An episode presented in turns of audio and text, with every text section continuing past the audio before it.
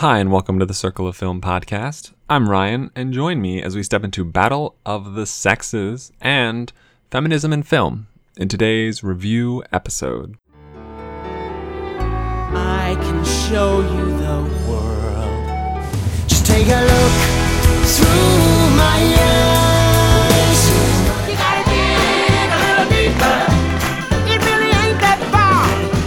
First up, uh, review for Battle of the Sexes, and then kind of going to use that to transition into a more general talk about feminism in movies today. And I've so Battle of the Sexes, as far as uh, aggregate sites are concerned, is uh, is doing fairly well. I would say, you know, it's got a three point four average rating on Letterboxd. It's got And Battle of the Sexes. It has an eighty-five percent certified fresh on Rotten Tomatoes.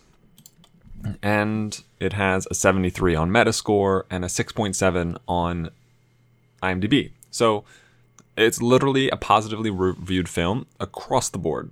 Across the board. And it has its detractors. I understand that.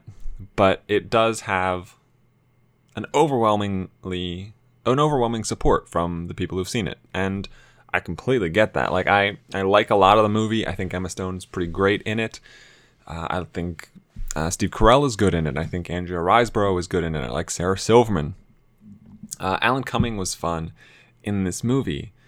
And for what it's worth, you know, the movie does present a lot of interesting and, and important points. It's making a lot of strong arguments for a lot of good things.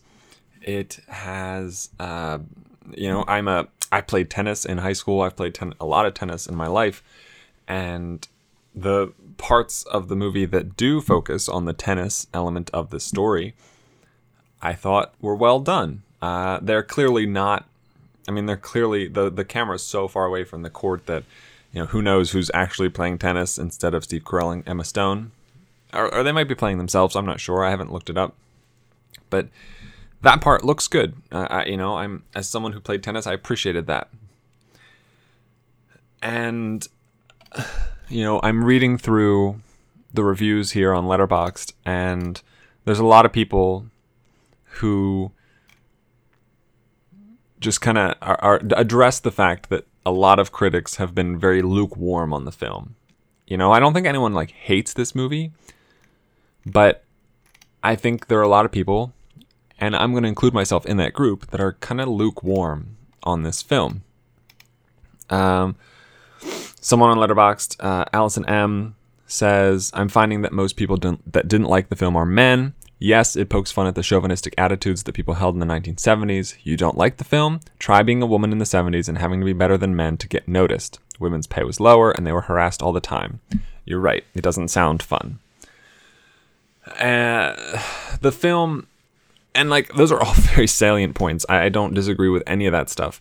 I, I don't think, you know, I don't for a moment suppose that like women had it easier than men. Obviously, I think the pay gap is is ridiculous and shouldn't exist whatsoever.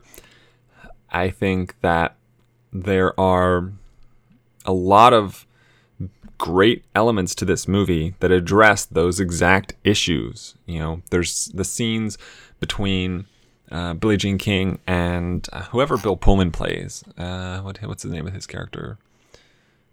Jack Kramer. The scenes between Billie Jean King and Jack Kramer are great, and the dialogues between the two of them fully encompass exactly the mindsets that happened to be going on at the time. The sort of battered feeling that women felt and were trying to get out of and overcome over being diminished and treated unfairly, you know, is is replicated by Billie Jean King and the way that she, you know, consistently tells uh, Jack Kramer, just, you know, look, you've, you're, you're, you know, I get, she, she tells him straight up at one point in the movie, like, look, Bobby Riggs is a jerk, but like, this is all a show for him.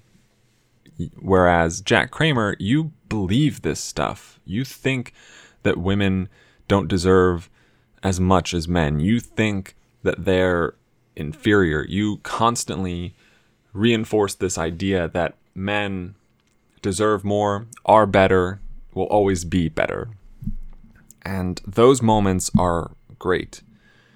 And then outside of those moments, you have this burgeoning relationship between Billie Jean King and Marilyn Barnett, played by Andrea Riseborough, who is uh, a hairdresser that we meet early in the movie. And there's some great uh, falling in love moments and romantic scenes between the two of them. We get to see just this entire group of women's tennis players go out on their own and create their own league of, you know, this their own professional tennis league, and do things their way, their own way, and and succeed. They're succeeding at this. They have a sponsor. They're making a lot of money. Uh, it's never explicitly stated whether or not their new funds are being are earning as much as their male counterparts at that point in the movie, but they seem to be very happy with the amount of money that is on is up for grabs. So in theory, they're doing better than they were before. And that's a big point of uh, improvement. And that's great for them. I'm glad. That's something that we needed to see, something that make that's very important. The movie itself, though, I find safe. And I think it's safe because it spends a lot of time being pulled in different directions. So, yes, the movie is marketed as this battle of the sexes between Emma Stone and Steve Carell, which it is, but not the whole movie. There's an entire tennis match between Steve Carell and a different female previously in the movie. There is a lot of time devoted to Emma Stone and her relationship with Andrea Riseborough. There's a lot of time devoted to Steve Carell and his relationship with Elizabeth Shue. There's a lot of time devoted to Steve Carell's relationship with his son, to Emma Stone's uh, relationship with her husband, and to the Women's League independently of everything else. So this movie spreads itself incredibly thin across all these different ideas, and it never sort of conglomerates them all to back together at the end. It doesn't try to show how any of them really influence the others. And, you know, at best, it uses the quote-unquote battle of the sexes to force her and her husband to be in the same room together and kind of draw drama from that situation with Andrea Riseborough's character and her relationship with Billie Jean King. So I had a lot of issues with the film's presentation and, and sort of safe and thin examination of all these different things. And now I don't think that the movie had to be some dark and dour drama. It can certainly be lively. You know, Bobby Riggs in and of himself was a very lively and entertaining character. And I think that any sort of greater focus on the match itself would have lent itself to a lighter tone. But there's so much happening here. It's difficult to say that you can just you can't just eliminate the Andrea Riseborough character. That's impossible. You can't take away the marriage. You could, in theory, like remove any of the inner conflicts of Bobby Riggs's family. Like, I don't think that really made any I don't know. I just I don't think that these elements really added enough to the movie to warrant how much screen time they got, because it was taking away from things that were more important and things that could have delved even deeper into this core issue. And I think that the movie, as it's presented, is almost like a celebration in women's lib, women's liberation. And that's fantastic. Like, I wish it was more so. Uh, because for me, I thought and felt like the movie is being presented as a celebration of feminism, of women and their abilities to have overcome all these terrible things. But I think that the different the the the the port the point where I'm not exactly on board with that exact presentation is that I don't think this movie does a great job of celebrating, and I don't think that there's a significant enough achievement as presented in the movie for the celebration itself. You know, I don't, I don't know. I just, I, I think the movie itself just doesn't exactly glom on to the success and, and fallout success that this tennis match led to. And maybe that's simply by putting the match earlier in the movie and adding another sort of wrapper at the end of it. I don't know what that would have looked like. And I think that, you know, I think we needed, you know, it, it was, there's some, there's some absolutely great moments in this movie. The end of the tennis match where Bobby Riggs and, and uh, Billie Jean King sort of acknowledge what that, what they just did. And, and he sort of extends his hand and he shakes their, her hand. That's great. That's an, an incredible moment. And, you know, seeing Billie Jean King hold up that trophy is, is great. And we need that. And I think that this is a very, this movie has a very positive message. But like I said, I think it seems to be more of a, it seems to try to, ca- to sort of encapsulate something that it feels is finished rather than be a reminder that we still have to work more at this. That's just the in, sort of the, the feeling I got from this movie. And like a lot of people are saying online, you know, most of the people that didn't fall in love with this movie are men. And I, you know, I, I wish I could fall in love with this movie. I was really excited to see it, but I was left feeling a little wanting by by that sort of thing. And uh, I, I really, I can't do much about that at this point. But I wanted to also talk about feminism more generally, and sort of related to this movie, but uh, as well as in film in a broader sense. And I think that there are a lot of, I don't know, like any kind of, like if you look at feminism and racism and prejudice and uh, just all these sort of terrible, one-sided, uh, discriminatory ideas and things that are happening in the world, not just here, not just in America, not just in the north of America, not just in this country or this city or wherever you are, uh, there are, like, none of these things get solved overnight. None of them, no one waves a wand and fixes racism in a minute. It, it just can't happen. And for feminism, you know, this movie took place in nineteen seventy-three. And today, there is still uh, a wage gap between men and women. It is still, you know, it's most... Uh, places and ideas and things are dominated by men. You know, if you look at politics, you know, that's a pretty prime example of this system failing.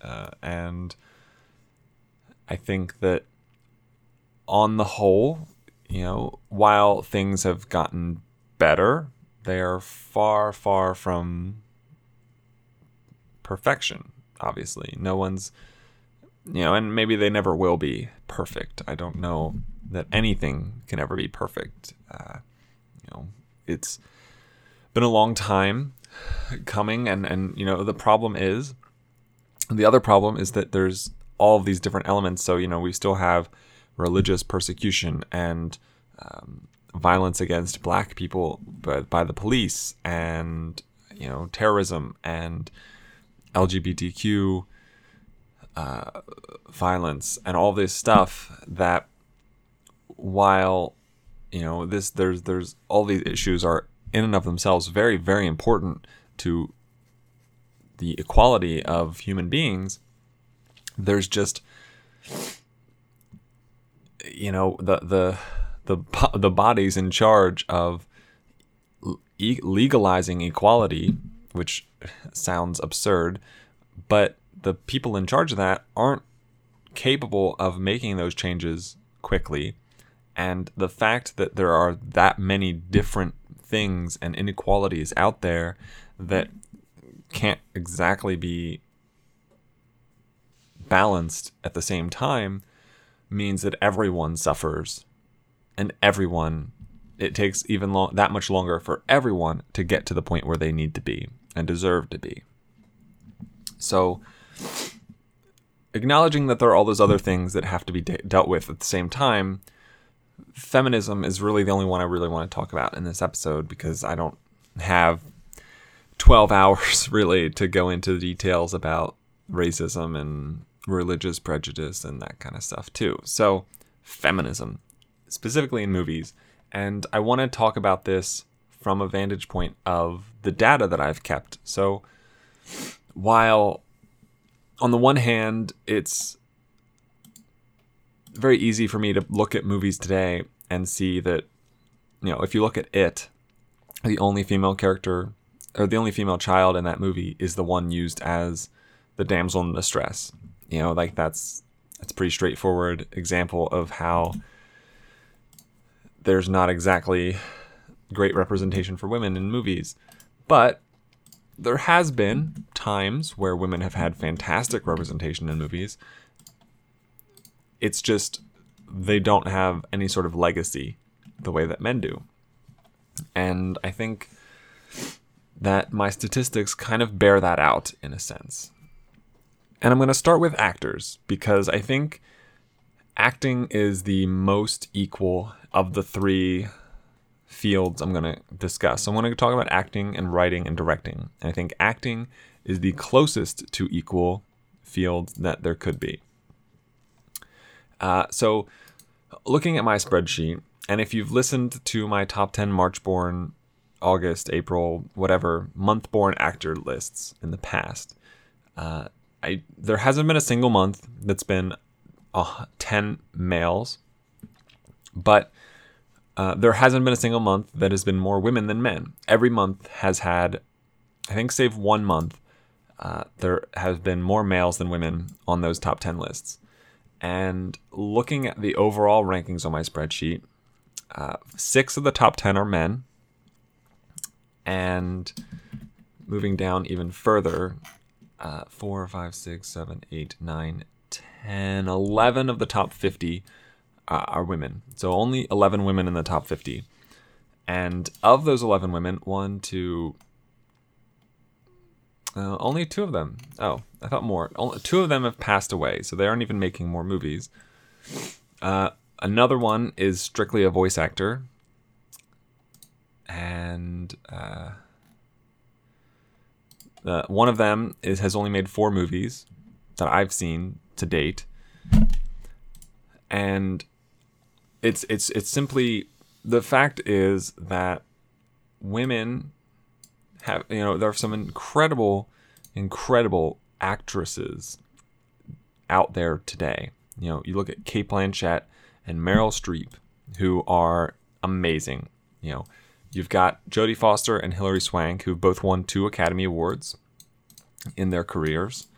Uh, you've got Tilda Swinton, Emma Thompson, uh, Holly Hunter, Frances McDormand, Judi Dench, Vanessa Redgrave, Marissa Tomei, Brie Larson, Anna Paquin. These are all Oscar-winning uh, actresses who are still alive and still making movies. Julianne Moore, Natalie Portman, Gwyneth Paltrow, Jennifer Lawrence, Lupita Nyong'o, um, Kathy Baker, Marianne Cotillard, uh, Mercedes Ruehl, Julie Andrews, uh, Diane Keaton, Louise Fletcher, Helen Hunt, Juliette Binoche, Viola Davis, Emma Stone, Nicole Kidman, Mira Sorvino, Margaret O'Brien, uh, who I think got an honorary.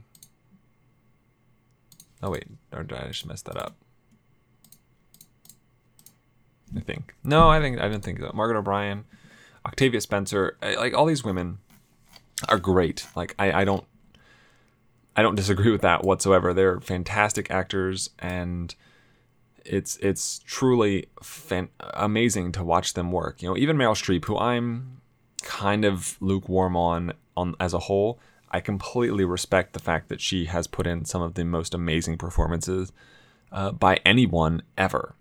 It, it's it's truly astounding. And for the record, the person with the most Academy acting awards ever is a woman, and that's Katharine Hepburn with four. Now, uh, now Jack Nicholson and Daniel Day-Lewis both have three, and no one else besides the three of those those three has had three, I think. Um, but the person with the most nominations is Meryl Streep with twenty, also a woman. So, you know, a lot of these records, a lot of these acting award records are held by women. And at first glance, you would say, oh, that's amazing. Like, look how recognized they are. Look how much we've awarded them. But I think somewhere under the surface, you look at that and say, well, wait a second. It's amazing that they have all these nominations, but I think the problem is there that that means that there aren't as many options. So, you know, you don't see, you see that high volume from a couple of dis- specific people, but that means that there's less variety, and in turn also means that there's less variance in the nominees for these awards. You know, the two most nominated actors on my spreadsheet are Meryl Streep and Katharine Hepburn. You know, Cate Blanchett's been nominated seven times. Bette Davis and Kate Winslet, I have six nominations for each of them right now. Audrey Hepburn and Judi Dench and Amy Adams have five on my spreadsheet. I'm sure, I know I'm missing a couple from some people, and, and I'm working toward remedying that. But for now, it's uh, it's a little lopsided, I think. And uh, the further down the list you go, while there have been the exact same number of, I think, hmm, something to check out. I think there have been the exact same number of nominations between men and women on the whole, but if you've t- if you you know, this is something that's come up, and I've heard this on other podcasts in the past. If you look at movies that have won these Best Actress, Best uh, Actor awards, very few of them. Uh, let's see, there are five Best Actress winners that I've seen, in which, or well, hold on, two statistics. There are twenty-three films that have won Best Actress and nothing else on my spreadsheet. Five of them, it was the only thing they were nominated for. For the men, uh, there were only ten films that have won Best Actor and nothing else, and only one in which that was the only film, or that was the only award it was nominated for. And that's a staggering difference. And again, obviously I have not seen every single Best Actor winning performance, uh, only most of them. And, and the same goes for women. But uh, it, it's tough to, it, it sucks that so many films and so many female performances are in these movies that don't get any other recognition. And looking at Uh, this the this the way this works here. Uh, one film has been nominated for Best Actress. Tw- one, two, three films, four films have been nominated for two Best Actress performances, whereas one, two, three, four, five, six, seven, eight, eight films have been nominated for multiple Best Actor performances. Moving on to the supporting categories, uh, there are, let me see if I can sort this appropriately. Nope, not like that. There are fourteen films in which they only won for Best Supporting Actress, or for Best Supporting Actor. Two of them, it was the only nomination. Uh, on the other hand, oh, and I may have messed up these statistics a little bit. I'll have to go back and double check. Uh, on the other hand, there are seventeen films in which they only won for supporting actress, and uh, only two, only two in which that was the only nominated thing. Supporting actor, supporting actress, a little bit of a closer comparison, but you know, on the whole, it turns out that a lot of films that win Best Actress are, it's the only thing that they win for, or the only thing that they're nominated for. And that's kind of crazy. You know, the things that, uh, those particular films, Still Alice for Julianne Moore, uh, Monster, Charlize Theron, Misery for Kathy Bates, uh, The Accused for Jodie Foster, and Morning Glory for Katharine Hepburn. And, you know, I think that those are five great performances by all of these women. But, uh, you know, I think that it shows that you have to really look, or, or that at least the Academy is forced, uh, has to like really look for these movies that aren't widely, you know, these aren't big movies, these aren't, Uh, movies that are going to get your Best Picture nominations, your Best Director and Writing nominations as well. And with the men, it, they are. And I think that that's an issue. Like, that's something that needs to be addressed and analyzed and looked at better than I can.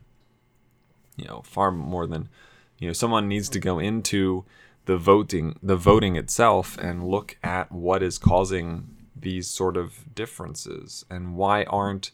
And, you know, it all starts with the casting process and the writing processes. And why aren't women getting more of these roles? Why aren't these bigger movies with, you know, where's the, you know, we've got twelve Angry Men. Why aren't there movies that are giving that many great roles to women?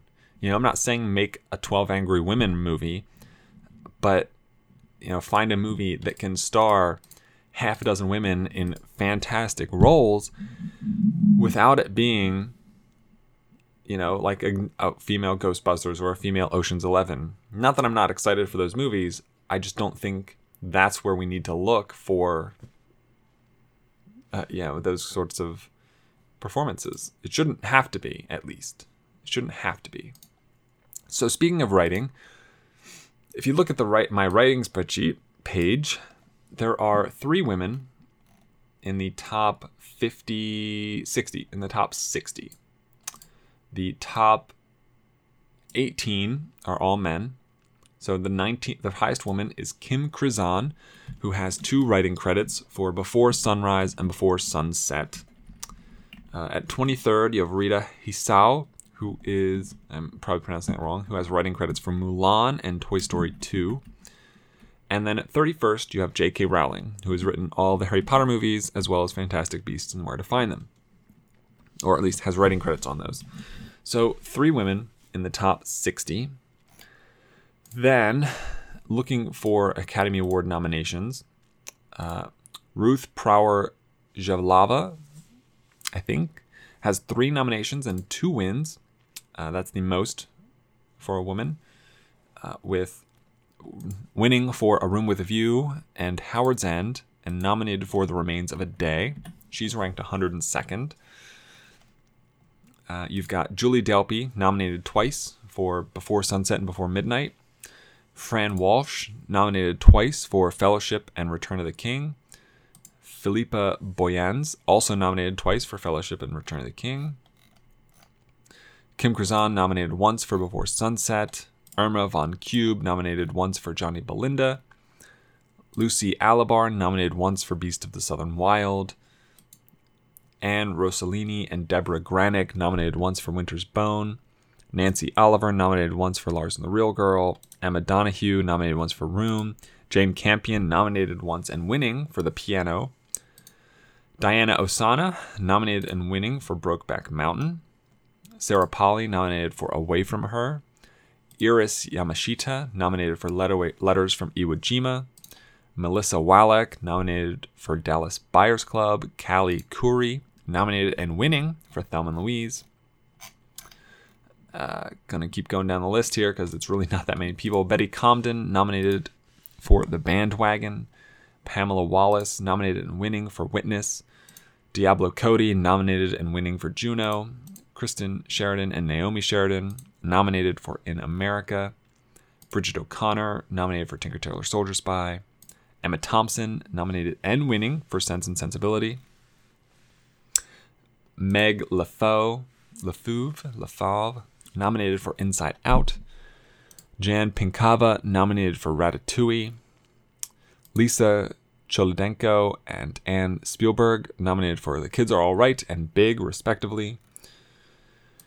Adrian Joyce, nominated for Five Easy Pieces. Terry Tatchell, nominated for District nine. Hilary Henkin, nominated for Wag the Dog. Nia Vardalos, My Big Fat Greek Wedding, nominated. Susanna Grant, Aaron Brockovich, nominated. Tamara Jenkins, The Savages, nominated. Joan Harrison, Rebecca, nominated. Huling Wang, nominated for Crouching Tiger, Hidden Dragon.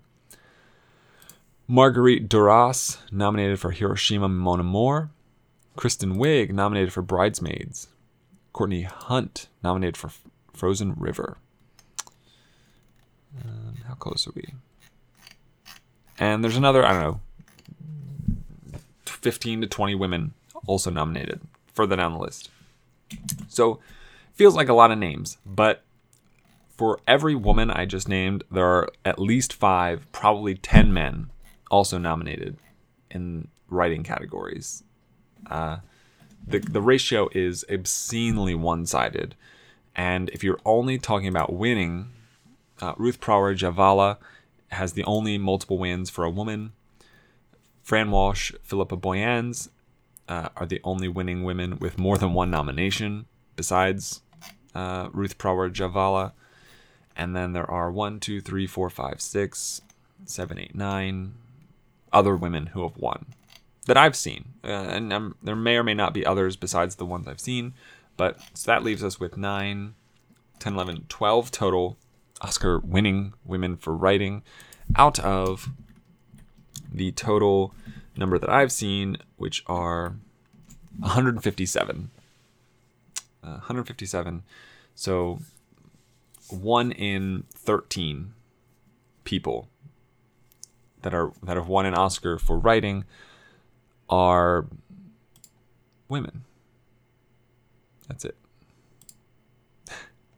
that's that's insanely low. That is obscenely low and unfortunately low. Uh, looking at you know my own uh, awards. Um, I'm not sure, you know, who, you know, Andrea Arnold for American Honey was fantastic last year. Uh, I wish that had been represented. Um, I think, I don't know, I think, I think that the, you know, that's the first one that comes to mind. And I think that some of these nominations are just unworthy. Looking at uh you know so because there's ten nominations every year for writing, and if i if i find let me look at looking at last year, some of the movies that I think didn't deserve to win or even be nominated uh, for for screenplay not awards. Lion, I wouldn't have nominated. Fences, I wouldn't have nominated. Uh, Hidden Figures, I wouldn't have nominated. Uh, the Lobster, I wouldn't have nominated. And I also count The Lobster as twenty fifteen, so... But, uh, you know, I, I think all these movies are just taking spots that should belong to women or non-white people or, you know, things like that. And so let's move on to the last section, which are directors. And we've gotten progressively more and more. We've gotten uh, bec- we have gone progressively more and more disparity. Have had had sorry, can't even talk. the the spreadsheet has shown a greater disparity between writers and actors, and there's an even greater one between directors and writers. One person on my spreadsheet is in the top sixty-three for directors that is a woman, and that's Nicole Holofcener. And I love her movies. I think she creates great talky, um, mumblecore-esque movies. Uh, Enough Said, Walking and Talking, Please Give, Lovely and Amazing. I, I like all of these movies quite a bit. And uh, she, I think she does a great job of pulling some, of, some really good performances out of these actors. Second is Celine Sciamma, Sciamma for one movie, Tomboy. Uh, then you've got another handful of mo- film uh, directors who've only done one movie, Amy Berg, Louise Osmond, Catherine Fairfax Wright, Malika Zohaili Waral, and uh, Yannick Sistad-Jacobson for films like Turn Me On, Damn It, Call Me Cuchu, Deep Water, and Call Me Cuchu Again. Uh, as well as Deliver Us From Evil, which is Amy Berg's movie. The only other woman in the top one hundred with multiple films is Kathryn Bigelow. I've seen six movies of hers. Leading and by leading the way are Zero Dark Thirty, The Hurt Locker, Strange Days, Near Dark, Detroit, and then Point Break. All films that I like, but generally not films that are necessarily great. Point Break is fine, really, but I think Zero Dark Thirty is incredible. Kathryn Bigelow is the only woman to have won a Best Director Oscar, and has been nominated once. Uh, and as according to my spreadsheet, the only other nominated act- women are Sofia Coppola for Lost in Translation and Jane Campion for The Piano. Uh, I think there's more that I haven't seen yet, but those are the only three I've seen. And given the fact that I've seen how many movies I watch, it, it's absurd that that's the number. I, I just don't understand why the lack of respect, why the why this disparity. I, I don't, I mean, I guess I do understand, but I don't understand anymore. And so, uh, looking at, you know, you, you think, you know, it took Kathryn Bigelow almost, uh, what, ninety years to be the first woman ever to win uh, an Oscar for director for a woman. And she's still the only one. And it's just, you know, here, there's this article, uh, The Film Industry's Problem of Gender Inequality is Worse Than You Think, uh, by Martha T S. Laham, author of The Con Game, A Failure of Trust, who pretty much boils it down to a lot of more, a lot of numbers, which I like. And so looking at all movie speaking roles in twenty fourteen, women Uh, comprised only twenty-eight point seven percent of those roles. So not even a third.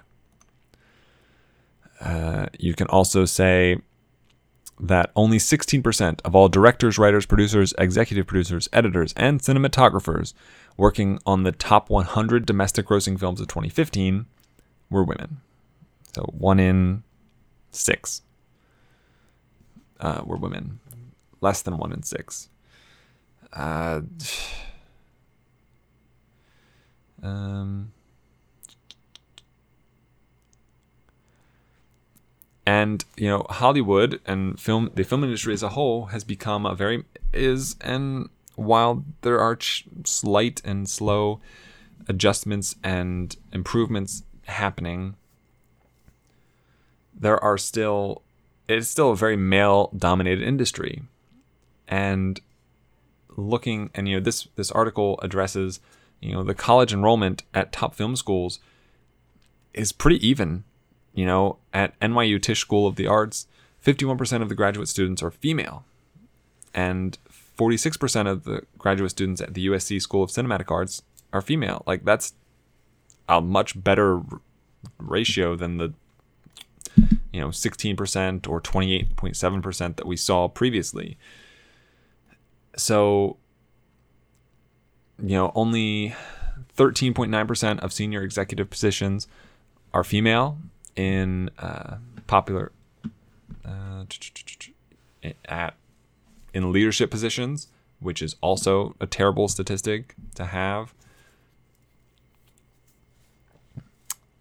and then in a sample of the two thousand highest-grossing domestic films for each year between nineteen ninety-four and twenty thirteen, women occupied a majority of traditional positions, female-dominated positions, such as jobs in costuming, sixty-eight percent, and casting, sixty-six percent. In contrast, women represented about seventy percent of crew members in music, nine percent in special effects, and only five percent in camera and electrical, according to a report titled Gender Within Film Crews. Uh, I just... Uh, it, as well as uh, Patricia Arquette, who won Best Supporting Actress in at the twenty fifteen Oscars. You know, her acceptance speech referenced pay inequality. Like, how can there still be pay inequality uh, when when it's it's it's just really deflating and disappointing. And uh, there's a Forbes salary statistics. Betsy Woodruff wrote that the men on Forbes' list of top paid actors for twenty thirteen made two and a half times as much money as the top paid actresses. That means that Hollywood's best compensated actress made just forty cents on every dollar that the best compensated male made. That is disgusting and awful. And I think at the end of the day, like, all these statistics are harrowing and hor- horrific to listen to and to read and to notice. And you go to a movie and, you know, you have a group of six kids, seven kids in it. Sorry to keep going back to it, but seven kids in it. One of them's a woman. One of them's a girl. And I don't, I don't care that that's how the book was written. Like, fuck the book. Like, the book is not the movie. You know, you're using the book as inspiration to create this story.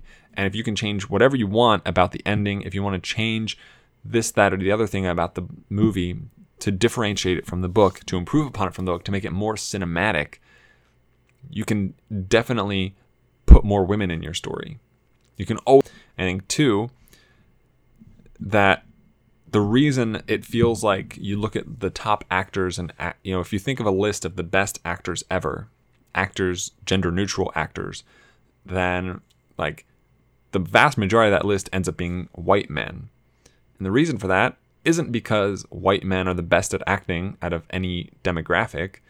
It's because they're the ones given the most roles. They're the ones given the most opportunities. They're the ones that are being represented in movies. They get the most movie posters, and they get the best...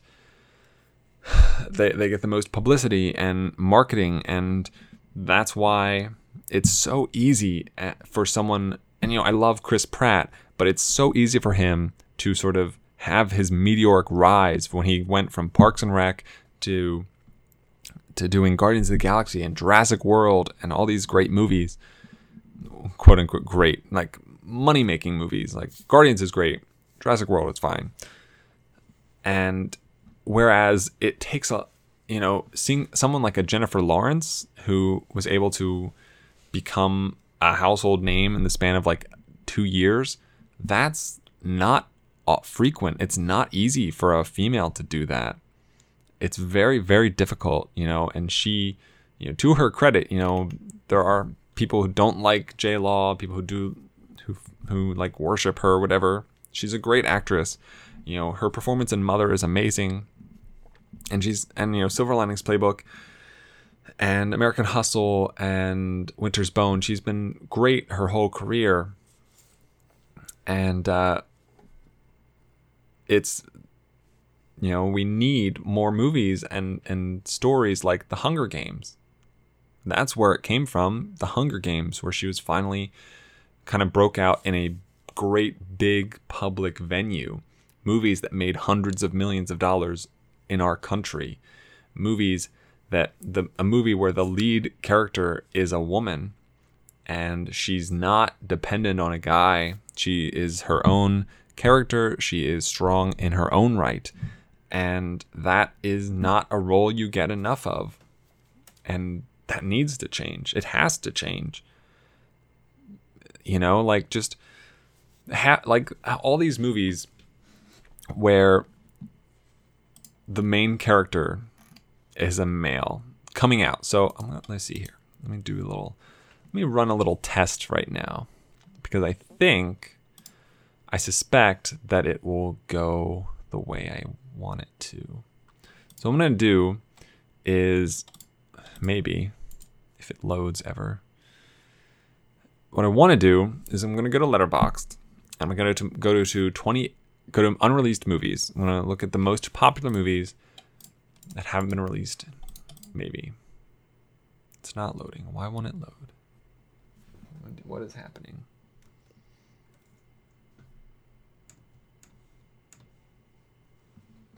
Okay, it's loading. Okay. Year upcoming. And uh what? What are these? Half of these movies are not upcoming. All right, twenty tens. I'm just going to go to twenty eighteen. I know there's more twenty seventeen movies, but don't hide unreleased films. So, looking at something like Uh, da, da, da, da. Let's say, so the most expected movie on Letterboxd is Avengers Infinity War. Looking at the poster, you've got male, male, male, male, male, male, male, male, and then female, female, female. So heavily male on the female on the list. Uh, five men are billed above the first woman, which is Scarlett Johansson, who isn't, doesn't seem to be on the poster that Letterboxd is using.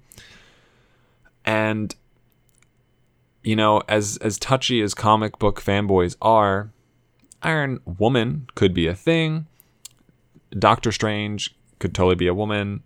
Hulk, Hawkeye, Winter Soldier, Spider-Woman, uh, Black Panther, Don Cheadle's character, could all be women. None of those have to be men. The Incredibles, the first movie was all about the guy, the father, Mister Incredible. It could have been all about Elastigirl. Black Panther could be a woman. Uh, Annihilation, to its credit, is about a female lead, which is Natalie Portman. Super excited for that. The Death and Life of John F. Donovan, female-led. Ready Player One could totally be about a girl instead of a guy. Aqua Woman could be a thing. The Isle of Dogs, which I'm really excited for, could be about female dogs. They don't have to be male dogs. Uh, I guess Han Solo can't be a woman, but they could have done a movie about Leia. Uh, Deadpool kind of has to be Ryan Reynolds. Ant-Man and the Wasp, the Wasp and Ant-Man. Pacific Rim remake or, or sequel, not remake, could star a female. Jurassic World Fallen Kingdom. Chris Pratt doesn't have to be the lead in that. Fantastic Beasts doesn't have to be. I guess Newt Scamander does have to be in the movies. Uh, you know, you got Tomb Raider, Ocean's eight, all women. A Wrinkle in Time, lead character is female. Uh, do, do, do, do, do. So, like, all these movies here that are male-led, from what I can see, ninety percent of them don't have to be male-led. And the main, main reason that they are is because they're based on source material that is led by a male. But that doesn't mean shit. They're based on previous movies that are led by males, but those previous movies didn't have to be. Uh, or, you know, or they're, I don't know. I, I just, you know, I think that Hollywood is scared to like recast recognizable characters as women, and I think that's stupid. Like, we don't need, you know, like, I'm excited for Ocean's eight, but I don't need Ocean's eight to be like, I don't I don't know why we needed to copy Ocean's eleven to get a female centric heist movie. Like, we could have totally made this movie without calling it Oceans. I don't know why it had to be called Oceans. You know, cast Sandra Bullock, Cate Blanchett, Helena Bonham Carter, Anne Hathaway, Sarah Paulson, Rihanna, Mindy Kaling, Awkwafina, I don't know who that is, Dakota Fanning, as Katie Holmes is in this movie, Olivia Munn, Anna Wintour. Uh, like, I don't know why these characters could only come together for a movie called Ocean's Eight. Just like call it anything else, but I don't know. I don't know. Like I, I, it just it just seems so easy, and that's the point. Like it is that easy. It's literally recasting. Just cast more women in movies. If if a character could be a woman, make it a woman sometimes. Like uh, why couldn't it just be a woman? Um. Or, you know, looking at movies like the new Blade Runner. Why did Ryan Gosling have to be the main character? Could have been a woman. You know, it could easily have been a woman. The Florida Project, Call Me By Your Name, Three Billboards Outside of Ebbing, Missouri, does star a woman. Uh, downsizing. More women could have been in that movie. Um, looking at other movies coming out this year that I haven't seen. You know, I'm excited for Molly's Game. That's, that looks really amazing. Uh, you know, Suburbicon could have been about a woman. Or, I don't know.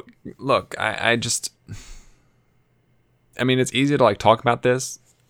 I mean, I, I personally, I don't feel as though I'm ever in a, I'm really in a position where I can like change this kind of stuff. And I would love to be in a position to change this kind of stuff because, you know, I look at, you know, as far as acting goes, you know, I love, you know, the top four of the top six people on my spreadsheet are women. Sherry Lynn is a great voice actress. Bess Flowers, Helena Bonham Carter, Cate Blanchett. These are four women who have been in some of the greatest movies ever made and have put in... And for some, some of them have put in like some of the best performances ever seen. And yet, I I don't think, and yet you look at the names around them, Philip Seymour Hoffman, Brad Pitt, Ralph Fiennes, J- Jimmy Stewart, Jonah Hill, John C. Reilly, John Ratzenberger, Andy Serkis, uh, Tom Hardy, Christian Bale, Casey Affleck, Bill Murray, Woody Harrelson, Joseph Gordon-Levitt. Like those are, you know, there are people who recognize those names and would put those names far above the four women I named in a preferential ballot. Uh, you know, I love Katharine Hepburn and Katherine Keener and Allison Janney and Tilda Swinton.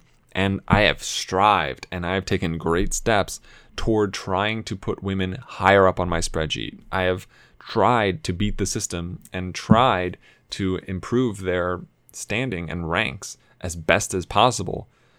And yet, one of the biggest problems I've found, it isn't that women pick bad roles. It's that those are the only roles given to them. You know, I look at someone like looking at the top, looking at a Cate Blanchett, right? Cate Blanchett can be in probably any movie she wants to be in, I feel like. Yet she's in movies like Robin Hood, terrible. The Gift, terrible. The Good German, awful. Indiana Jones and the Kingdom of the Crystal Skull, The Monuments Men, bad movies, real bad movies. Or someone like Helena Bonham Carter's in The Lone Ranger, Great Expectations, Mary Shelley's Frankenstein, Alice Through the Looking Glass, Dark Shadows, Terminator Salvation, Maurice. These are bad movies. Uh, I, I just, I, I don't know how, like Katharine Keener's in eight millimeter, Peace, Love, and Misunderstanding, Accidental Love, What Just Happened, Percy Jackson and the Olympians, Bad Grandpa. Why? Like, it's not like she doesn't have a pedigree of being in amazing movies. It's the fact that there aren't enough roles for women. There's like half a dozen, a dozen maybe every year, and only so many people can have them, which is absurd and ridiculous and blows my mind because it's so frustrating. You know, you look at Allison Janney, who's in Tammy, Struck by Lightning, Minions, Touchy Feely, Celebrity, Six Days, Seven Nights, The Girl on the Train, uh, Tilda Swinton's in The Zero Theorem, Vanilla Sky, The Beach, War Machine. Uh, Emma Thompson is in Men, Women, and Children, Beauty, Beautiful Creatures, Burnt, Junior, Junior, The Love Punch, Death Becomes Her, Rendition, The Giver, Julie and Julia, Art Ant, The Ant Bully, Lemony Snicket's Series of Unfortunate Events, The French Lieutenant's Woman, The Iron Lady, It's Complicated. These are Meryl Streep movies. It's it's just exhausting, and it's highly frustrating that I can't like I can't even force someone to the top of the spreadsheet because they don't have enough opportunities and enough chances even to be afforded. You know, I the only way to do it is to go back to when there weren't enough women acting, that smaller groups of smaller number of women like a Bette Davis, like a Katharine Hepburn, had the opportunity and they could take more of those great roles. Or back when movies were made in such a way where a great actress could really just influence a movie so much that it became more than what it was, which is what Katharine Hepburn did, which is what Bette Davis did. Uh, and it's... So, the last thing I wanted to touch on is the Bechdel test. Uh, I talk about it when I do statistics for movies. And ultimately what it is, it's a three-step test to determine how feminist your woman, your fem- your movie is. It's not a great test. Uh, it is highly problematic in its of itself, but it is a strikingly revealing test all the same. So uh, if a movie fails all the steps, it gets a zero on my li- on my spreadsheet. Currently, of the movies that have been uh, rated on the Bechdel test, twenty-three percent of them, almost a fourth, have a zero. And what that means is there are not two female characters that are named and that talk. Almost a fourth of all movies that I've seen that have a Bechdel rating don't even have two talking female characters with names. If it has a one, that means that it does have two women in the movie that talk and have names. twenty-six point five percent. So about fifty percent of all the movies in my spreadsheet have no more than two women, like have two, have at least two women characters that talk to each other, but they never talk to each other, and they only talk about, well, they just talk to men. They just talk to men. So about half of the movies don't have women that talk to each other that I've seen. Absurd. Uh, if you get a two, that means that your two women characters, minimum, with names, talk to each other, but they don't talk about, they only talk about other male characters in the movie. seven point five percent, roughly. Uh, so kind of a smaller percentage there. But uh, ultimately, that's it. Oh, wait a second. These percentages are out of every movie I've seen, not out of every movie that I've given a Bechdel rating to, because the total percentages are going to add up to like eighty-seven. So, so like this is the bare minimum percentage that these numbers could be. So in like likelihood, the zeros and ones actually a higher percentage than what they're saying. Uh, the twos is a very small percentage because I find that it's very... It's very difficult to find that perfect harmony between your two women characters talking about a man and your two women characters not talking about anything to each other. So we're still at fifty-seven percent of all movies don't have women that talk to e- talk to each other about things that aren't men. And so the three is for at least two women characters with names and speaking parts that talk to each other about something other than a man. thirty percent. Less than a third of all movies I've seen at the moment have those meet those criteria. And yes, you have plenty of movies that meet these criteria that are not feminist movies. And there are plenty of movies that don't meet these criteria that are feminist movies. And I, I recognize that. I don't pretend to say that these statistics are the bare minimum and, you know, end all of representation for women in movies.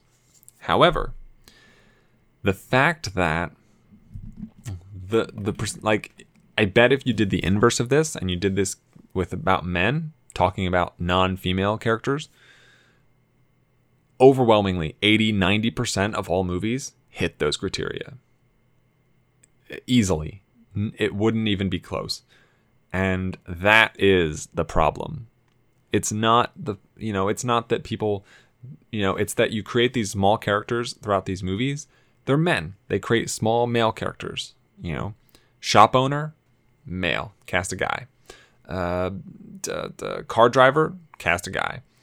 You need a bellhop, cast a guy. You need a, a the, the elevator operator, cast a guy. You need a waiter or a chef, cast a guy. Every time, every fucking time. And like, why? Why do you have to? What does that benefit other than this male-centric industry? And I think that's your answer.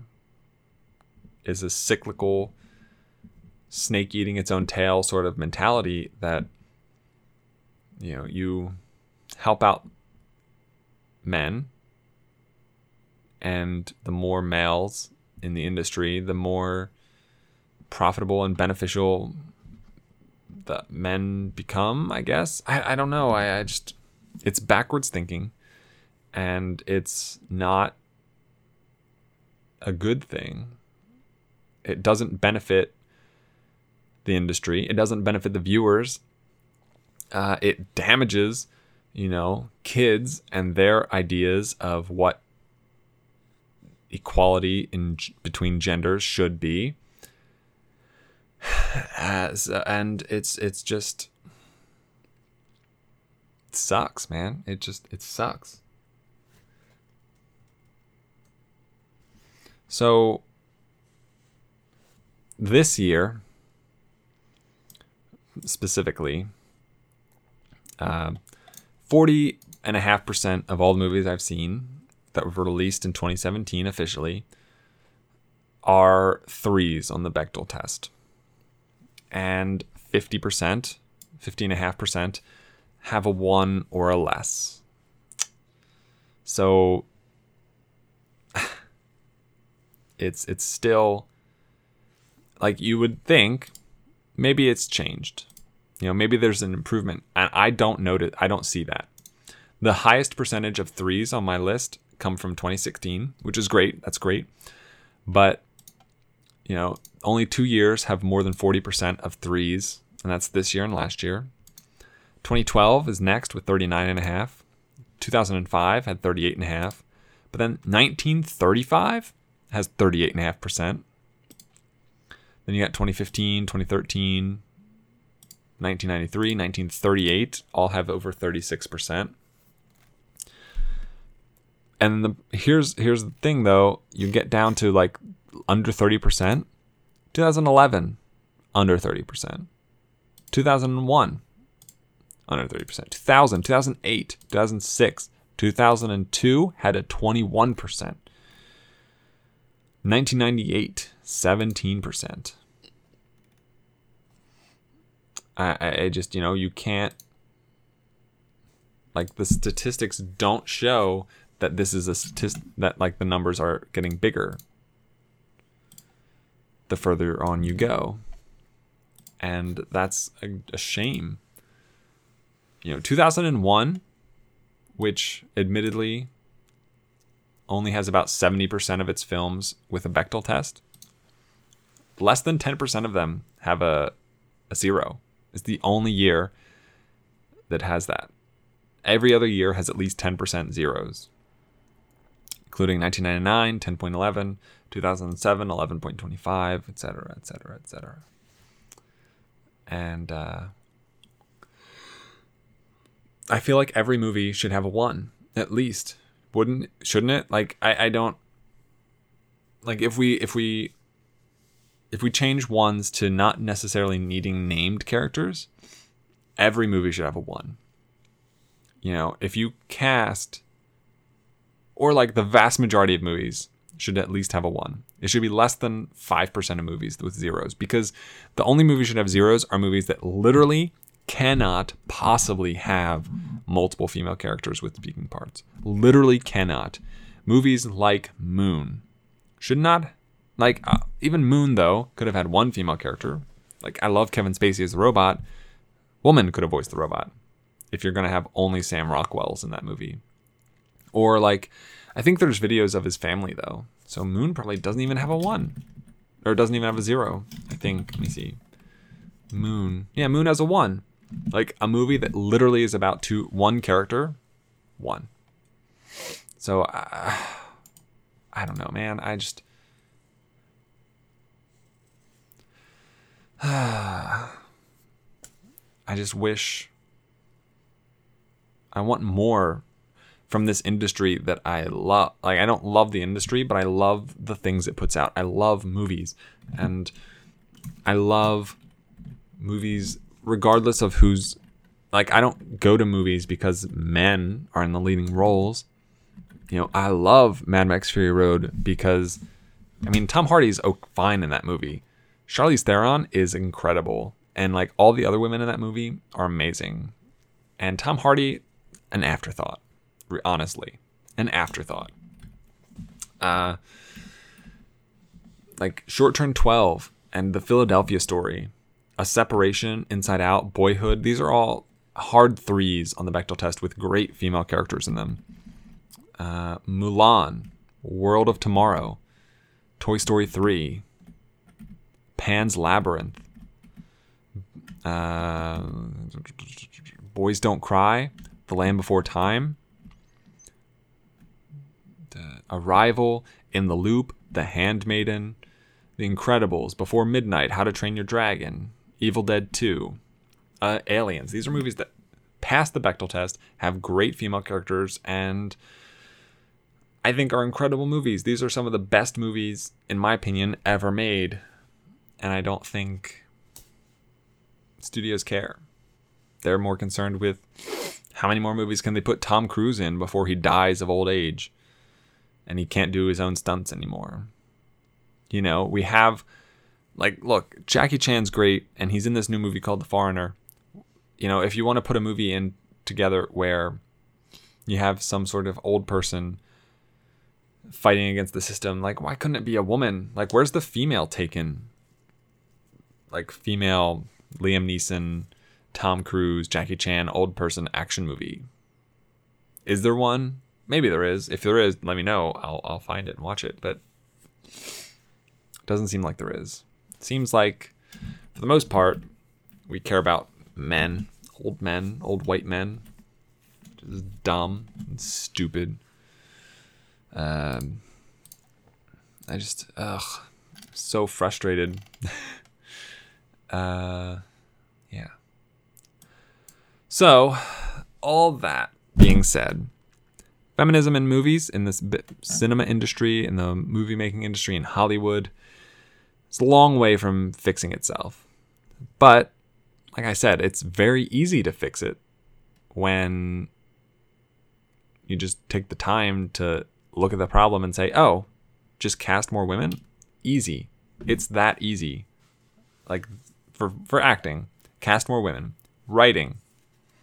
Look at, like, women are writing just as much as men are. Like, there's just that, just as many female authors out there as there are male authors. Like, and they're just as accomplished and just as well respected. And directing, you know, there are plenty of female directors out there right now that are great, like Angie Arnold, like Ava DuVernay, like Catherine Bigelow. If they got more of a spotlight, that would lead to women actually thinking that the studio and the system cared about them, that they would have a chance to make movies and be respected for what they are doing. And it just takes, you know, trying and caring and wanting the equality there. And it's, I think, a long ways away from being fixed, is how I feel. It's really depressing. It's very depressing. So, uh, that's going to be this episode. Thank you so much for listening. Uh, if I got a little preachy, I apologize. And uh, if there's some key important facts that you think I missed, please let me know. I, I want to have a better grasp on this issue. And I don't. I, I fully admit that I am not the person that I'm no expert in this area whatsoever. So, you know, if you have more information to give me, please send it my way. I'd be happy to read, listen, watch it. Uh, so again, thank you. Uh, if you want to check out more about the podcast, more about the show, more about any of the things about the show, head over to circle of film dot com. If you want to send me any comments, concerns, questions, or answers, send those things to circle of film at gmail dot com. And if you would like to support the show in any way, shape, or form, head over to patreon dot com slash circle of film and check out the possible goals, rewards, things like that over there. And as always, have a week. So long, farewell, I'll be the same good night. I know she'll never leave me, even as she fades from view. So long, farewell, I'll be the same adieu. In the name of love, one night in the name of love. So long, farewell, au revoir, I'll be the same. Wait a minute. Wait a minute.